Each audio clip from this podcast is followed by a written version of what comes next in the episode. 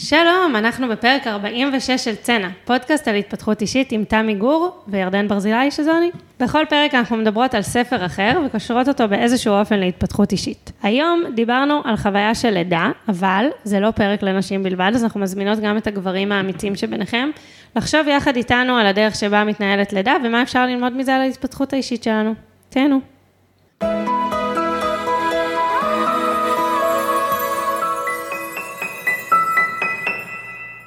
היי תמי. היי ירדן.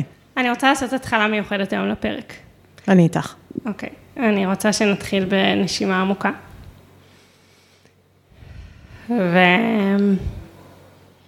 ואיזושהי רגע כזה של פשוט אה, להיות עם מה שיש.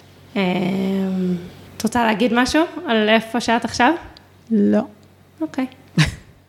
אה, גם אני לא, אבל אני אקח עוד נשימה רגע.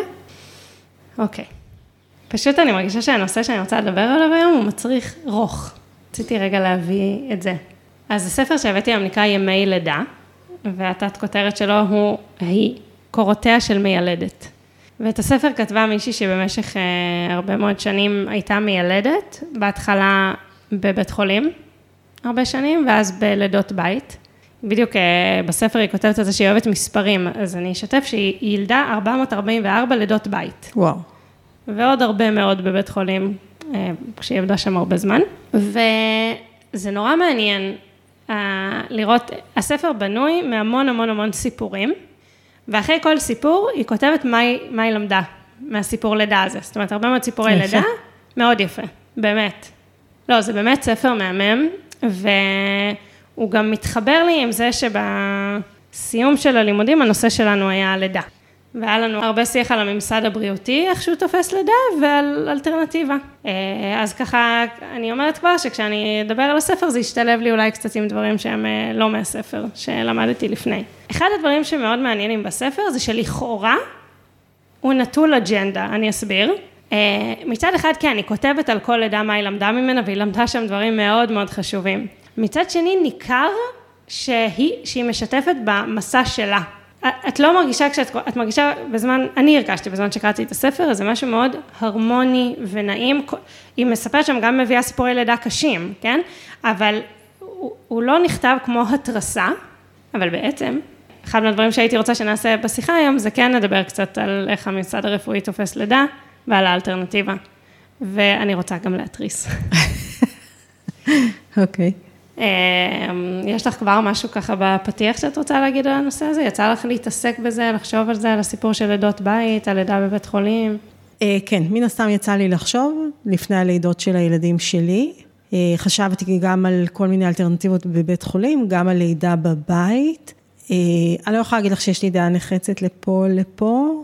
אני חושבת שזה איזונים בין המון שיקולים, ואני גם חושבת שאותה אישה בהריונות שונים, בתנאים שונים, עשויה להגיע להחלטות שונות. אין לי עמדה נחרצת, אני כן אגיד שאחד האירועים המכוננים מבחינתי שיותר נטיתי ללידות טבעיות, ושבאמת הממסד הרפואי לא יכתיב, הוא גם לא מבין נשים. מישהי מאוד מאוד קרובה אליי, שהלכה לידה טבעית בלי פידורל בבית חולים קטן ייחודי שהציע אלטרנטיבות, גם הייתה בשוק כאילו מרמת הכאב, ואני הייתי בשוק מלראות אותה באחרי. וגם לידה ילדה מישהי, והיה סיבוכים בלידה והיה צריך להטיס את התינוק שלה לבית חולים אחר, ואז הוא היה מאושפז במקום אחד והיא במקום אחר. וזה גם, שוב, האישה שקרובה אליי, מאוד דיברה על זה כטראומטי וזה. זה כאילו קצת יותר, זה היה מכונן, אני לא יודעת, זה, זה לא שזה הכריע לי לפה או לפה, וזה לא שזה גורם לי היום לחשוב שבהכרח יש תשובה נכונה, אבל זה היה מכונן מבחינתי. אוקיי, okay, אז עלו לי הרבה דברים בזמן שדיברת, וכן, אני אגיד גם קצת יותר על מה היא מדברת בספר. קודם כל, אני לא התלבטתי, לי זה היה ברור שאני ילד בבית חולים. וואלה. כן, ואני... יואו, איך לא מתאים לי עם כמו שאני מכירה אותך היום. אבל לא היה לי את הידע שיש לי היום, באמת. היום, אם הייתי בסיטואציה הזאת, חד משמעית זאת אופציה שהייתה על השולחן, שלא לומר מועדפת אפילו.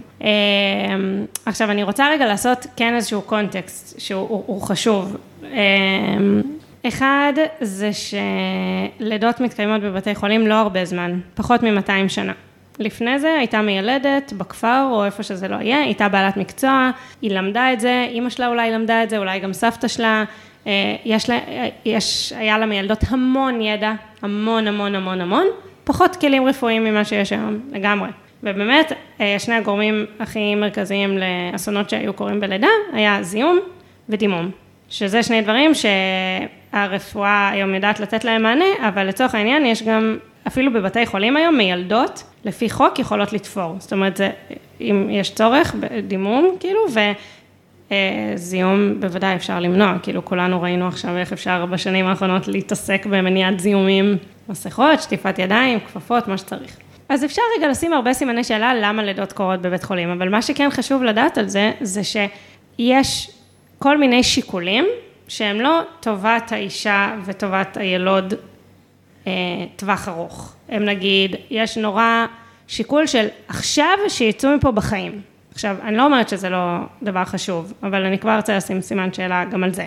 המון מהמאמצים של, מהמאמצים של הרפואה המודרנית מוכוונים לשם, לילד ואישה בריאים שיוצאים, בריאים בגופם. בפועל, מה שקורה זה שיש המון התערבויות בגלל הדבר הזה, ויש מחירים נפשיים מאוד כבדים. כשלמדתי היה שיעור על אלימות מילדותית, שחשוב לי להגיד, אני בטונות של חמלה והערכה על צוותים רפואיים, זה משהו שחשוב לי להגיד אותו.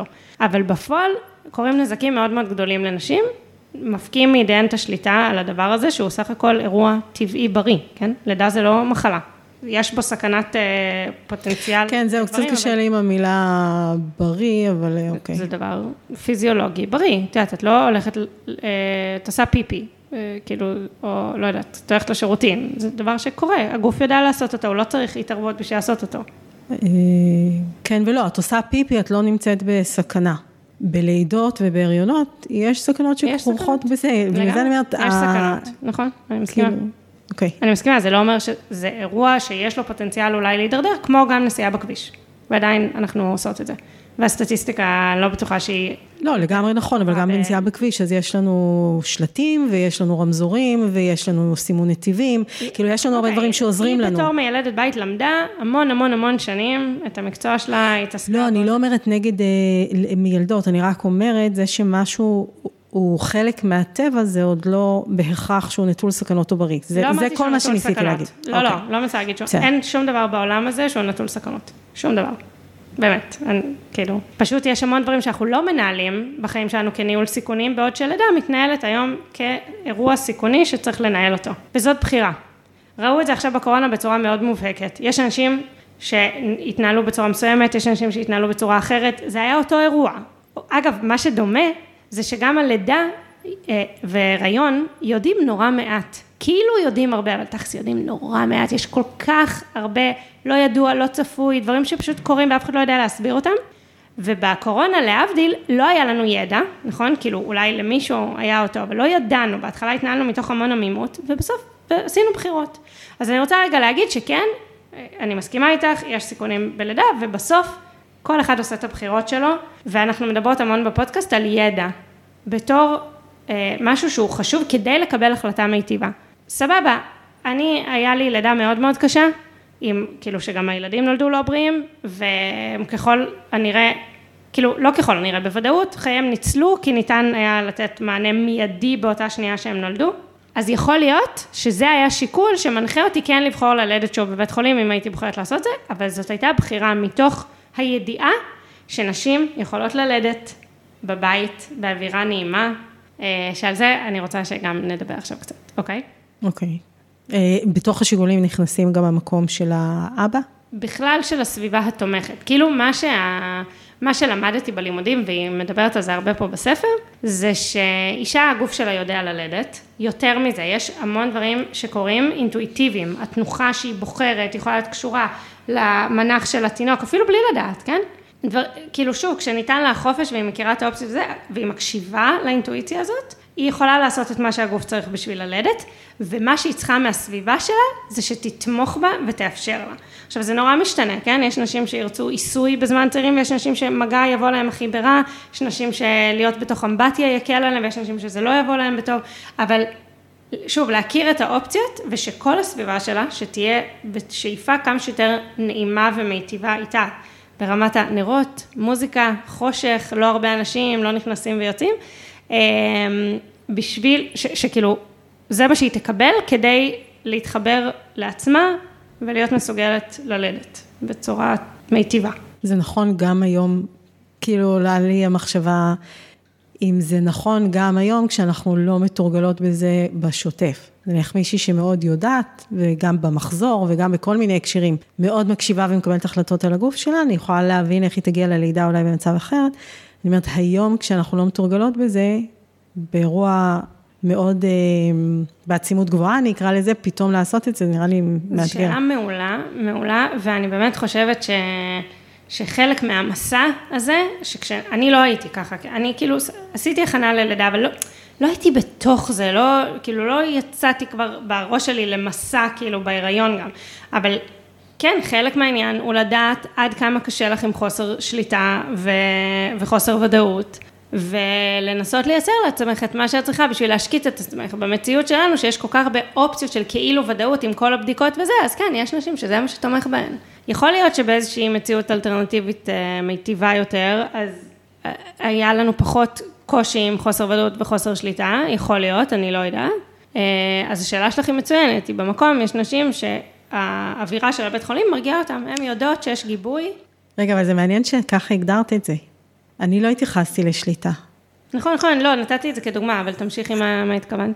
קודם כל, אני התייחסתי ליכולת שלנו להקשיב. אם אני לא יודעת להקשיב, אני לא יודעת לזהות על הגוף שלי דברים, אני יותר התייחסתי למיומנות הזו. וזה מעניין שאת הגדרת את זה כשליטה, כי בחוויה שלי, אמ, שליטה דווקא, דווקא האלטרנטיבה, היא מעבירה אליי, אה, היא מעבירה אליי שליטה, ובעקבות זה דווקא מכניסה אותי לחוויה של הרבה יותר אי-ודאות. בעוד שאם אני משחררת ונותנת למישהו אחר שהוא לכאורה, אני בחרתי להחליט שהוא כאילו בעל הידע וזה, אז יכול להיות שאני מרגישה הרבה יותר בשליטה, כי זה בסדר, מי שיודע, לא, את מבינה? כן, אני, אני ממש ממש מבינה. אני חושבת שאולי אפשר לקרוא לזה שכשאת מנהלת את הסיטואציה, אז את באחריות על הסיטואציה, בבעלות על הסיטואציה. בעוד שמה שהצד הרפואי נותן, זה כביכול, או, או תלוי למי, או לא יודעת מה, אה, או באמת, תלוי איך מסתכלים על זה, שליטה על התוצאה. אוקיי? זאת אומרת, אם יקרה משהו, ידעו לתפעל את זה ולפתור את זה, והתוצאה תהיה טובה יותר. שזה שונה מה, מהשליטה במובן שאני מנהלת את הסיטואציה. זה משהו אחר. אני מסכימה איתך. כן, אוקיי.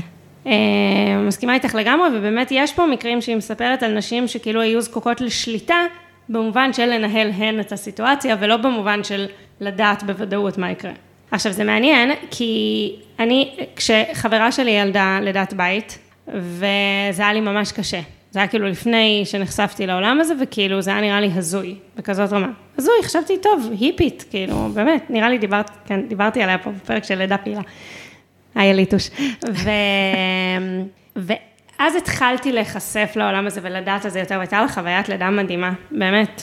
ולאט, לאט, לאט, לאט, גיליתי שמה שקורה לי זה, אחד, אני יודעת יותר, אז יש בי פחות פחד, כאילו מהלא נודע, וב', יש לי פתאום הבנה שנכון, המשמעות היא לקחת סיכון, אבל השאלה אם זה שווה את זה.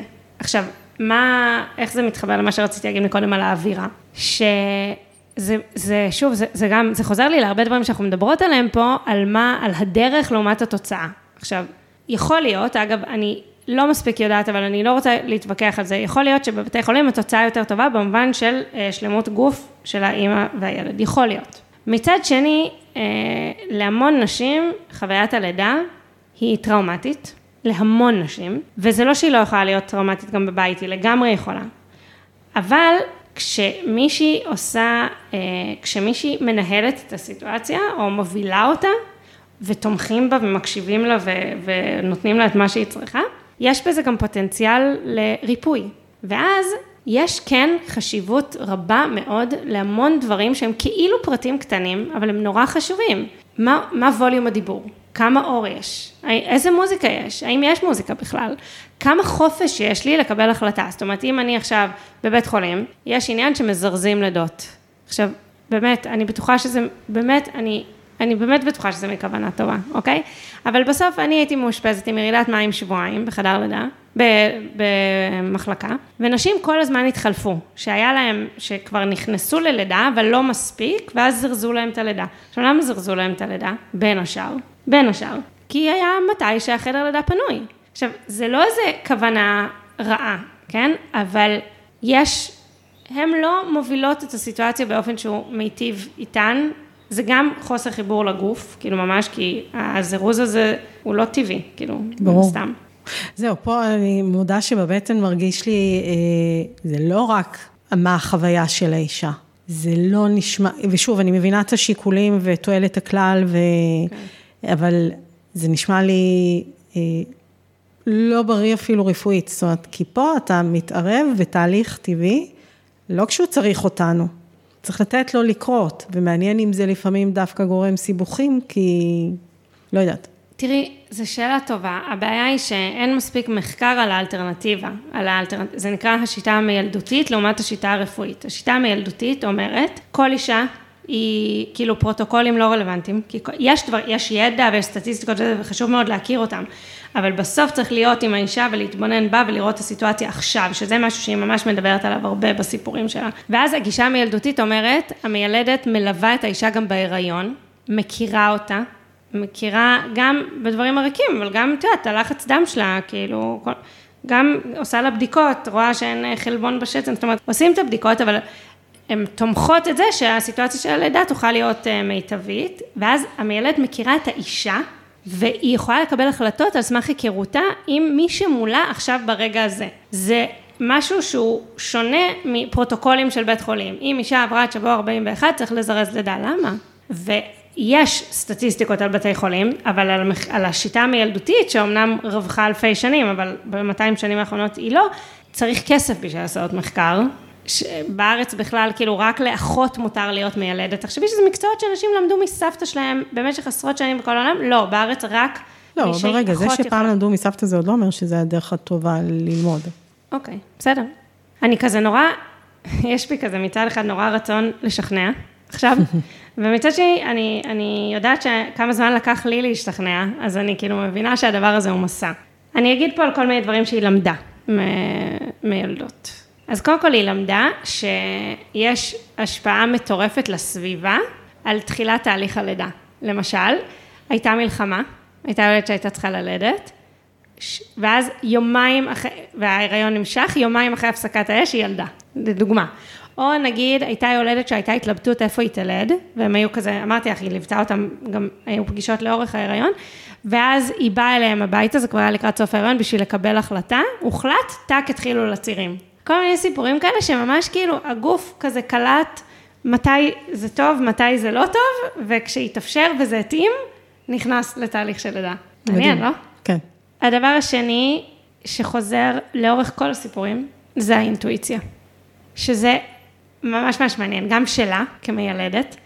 כאילו, מתי נגיד הייתה לה הרגשה שמשהו, היא לא צריכה לעשות אותו למרות שהיולדת ממש ביקשה, נגיד יולדת ממש ביקשה להישאר בבית, היא מביאה פה איזה סיפור, והיא פשוט הרגישה בבטן שמה שצריך זה ידעת בית חולים, ואכן בסוף היה שם, נמנע איזה אסון ממש ברגע האחרון, וכאילו, בגלל שהיא הלכה עם התחושת בטן שלה, אבל גם ללכת עם האינטואיציה של היולדת. אם מישהי אומרת, אני יודעת, עכשיו אני צריכה ללחוץ, אל תתווכחי איתה, היא יודעת, היא עכשיו צריכה ללחוץ. או לא, כאילו בצירים שהתינוק כן. יוצא, או אם היא צריכה להרים רגל אחת, או אם היא צריכה עוד לאמבטיה, או, או יש לי חברה שהגיעה לבית חולים ואמרה להם, שומעים, חבר'ה, אני יולדת, ואז אמרו לה, לא, את זה, בננה, עד שבדקו את הפתיחה עשר טאק. עכשיו, היא ידעה. אז זה אולי יותר מאינטואיציה, כי זה ממש משהו פיזי, אבל זה כן קשור. בסוף אינטואיציה, אנחנו מרגישות אותה בגוף. כשיש משהו שהוא לא, אנחנו מרגישות את זה בגוף. והיא אומרת כמה שוב ושוב היא התפעמה מהיכולת של נשים לזהות, וגם כל הזמן נזכרה כמה חשוב שהיא תקשיב לשלה. שלה כמיילדת. כן, כן. שזה מעניין, זה גם יחסים מורכבים. תגידי. כי זה הקשבה לשתי אינטואיציות, ואיך את מחליטה מי בסוף מקבלת את ההחלטה ומתי. אני משערת שזה משהו שהיא מדברת עליו עם הזוגות לפני, או עם האימהות לפני.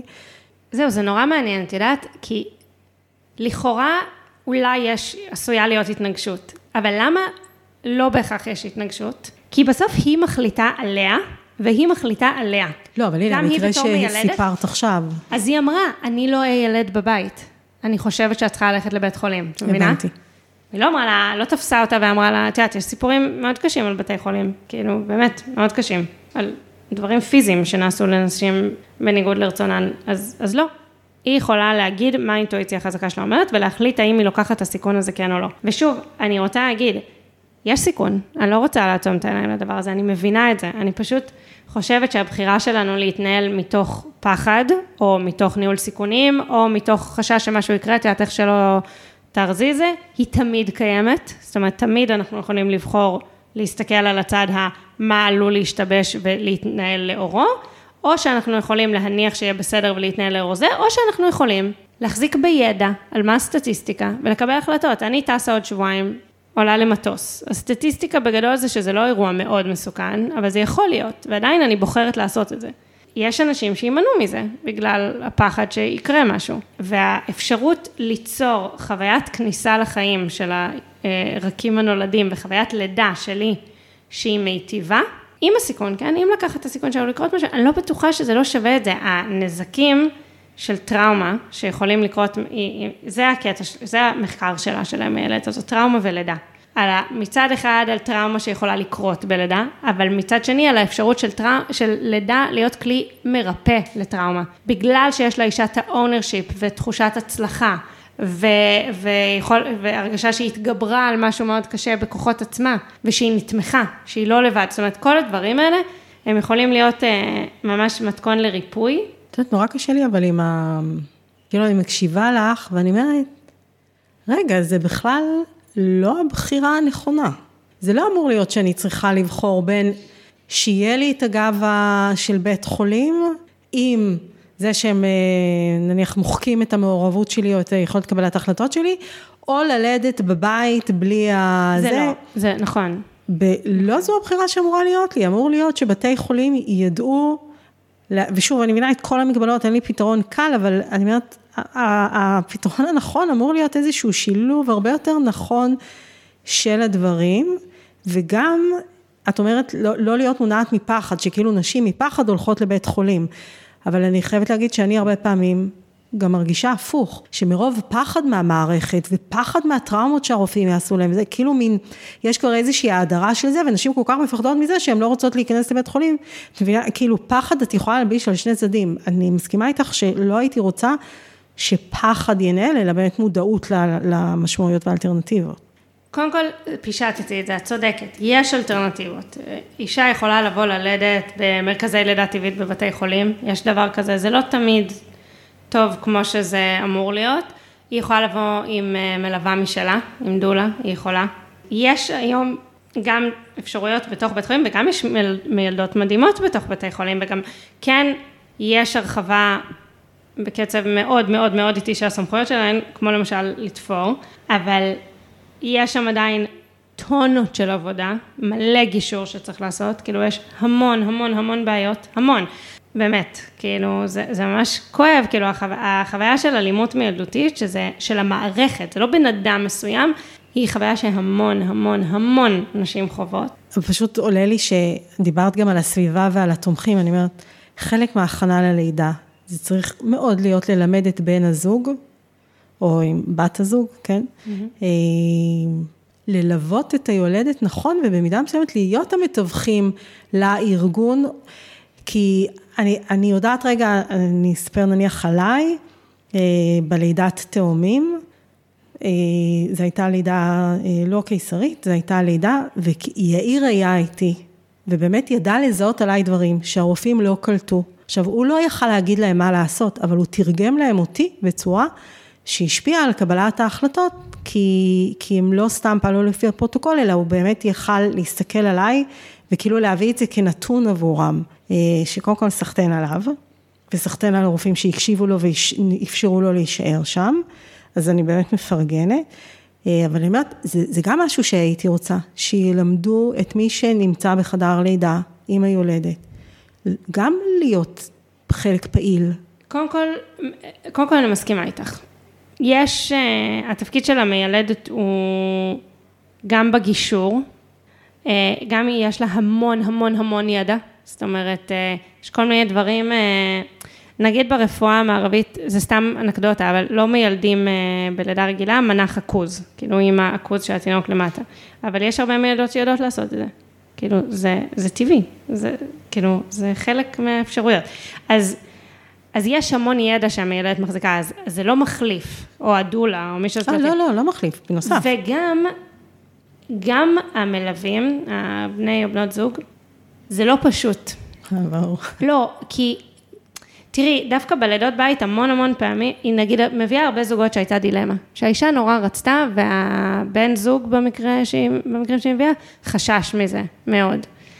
ומן הסתם שבסיפורים בספר זה בסוף כן קרה, כי כאילו היא מביאה את אלה שכן ילדו אצלה, לא את אלה שבחרו שלא, אבל, אבל אה, יש גם את התיק שהוא נושא. כאילו שזה שאלה עד כמה התיק הזה אמור לנהל את הסיטואציה, שזה שאלה, את מבינה? כי מבחינתי זה משהו של האישה. מצד שני, התינוק הוא של הזוג, אז כאילו זאת שאלה. דבר שני, לא בטוח שהוא ירגיש בנוח בזמן אמת לעמוד מול המערכת, זה דבר קשה. מאוד. יש פה כמה מקרים של נשים שהתאכזבו, שהבני זוג שלהם הם כאילו סיכמו על משהו, ואז אמרו יאללה קיסרי חירום, והבני זוג לא אמרו כלום. אז זה כאילו המון זה, זה גם לזהות, גם לדעת לתווך את זה, גם לדעת שזה, גם להאמין ש, באינטואיציה שלה ושזה הדבר הנכון, מה שהיא אומרת עכשיו, ושלא צריך ללכת הפוך, זה מורכב. לא, זה מאוד מורכב. בכלל, אני חושבת ש... זה חלק מהמסע, זה חלק מה... היא, היא ממש מדברת פה על זוגות, שזאת הייתה בשבילם חוויה זוגית מטורפת. מטורפת.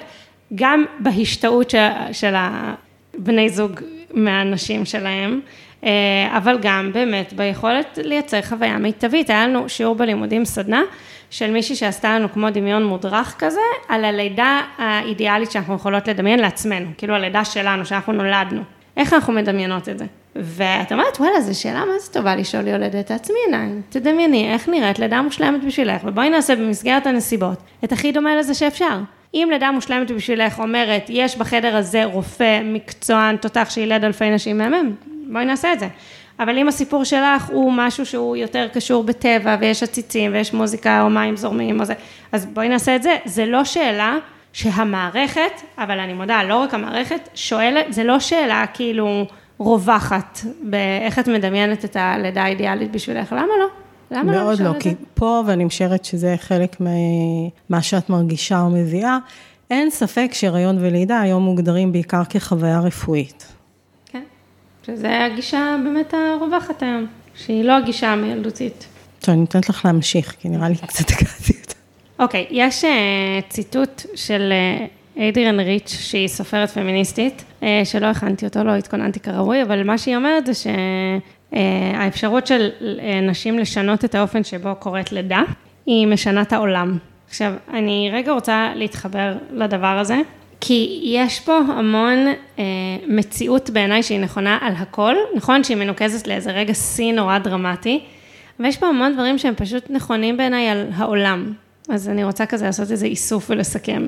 אחד, זה שיש מלא נסתר ולא ידוע. כמה שאנחנו חושבים שבדברים אחרים יש, ויש כבר ידע ויש סטטיסטיקה, יש מסתורין, ויש דברים שאנחנו לא יודעים. שוב, בהיריון ולידה הרבה יותר בתחומים אחרים, ועדיין.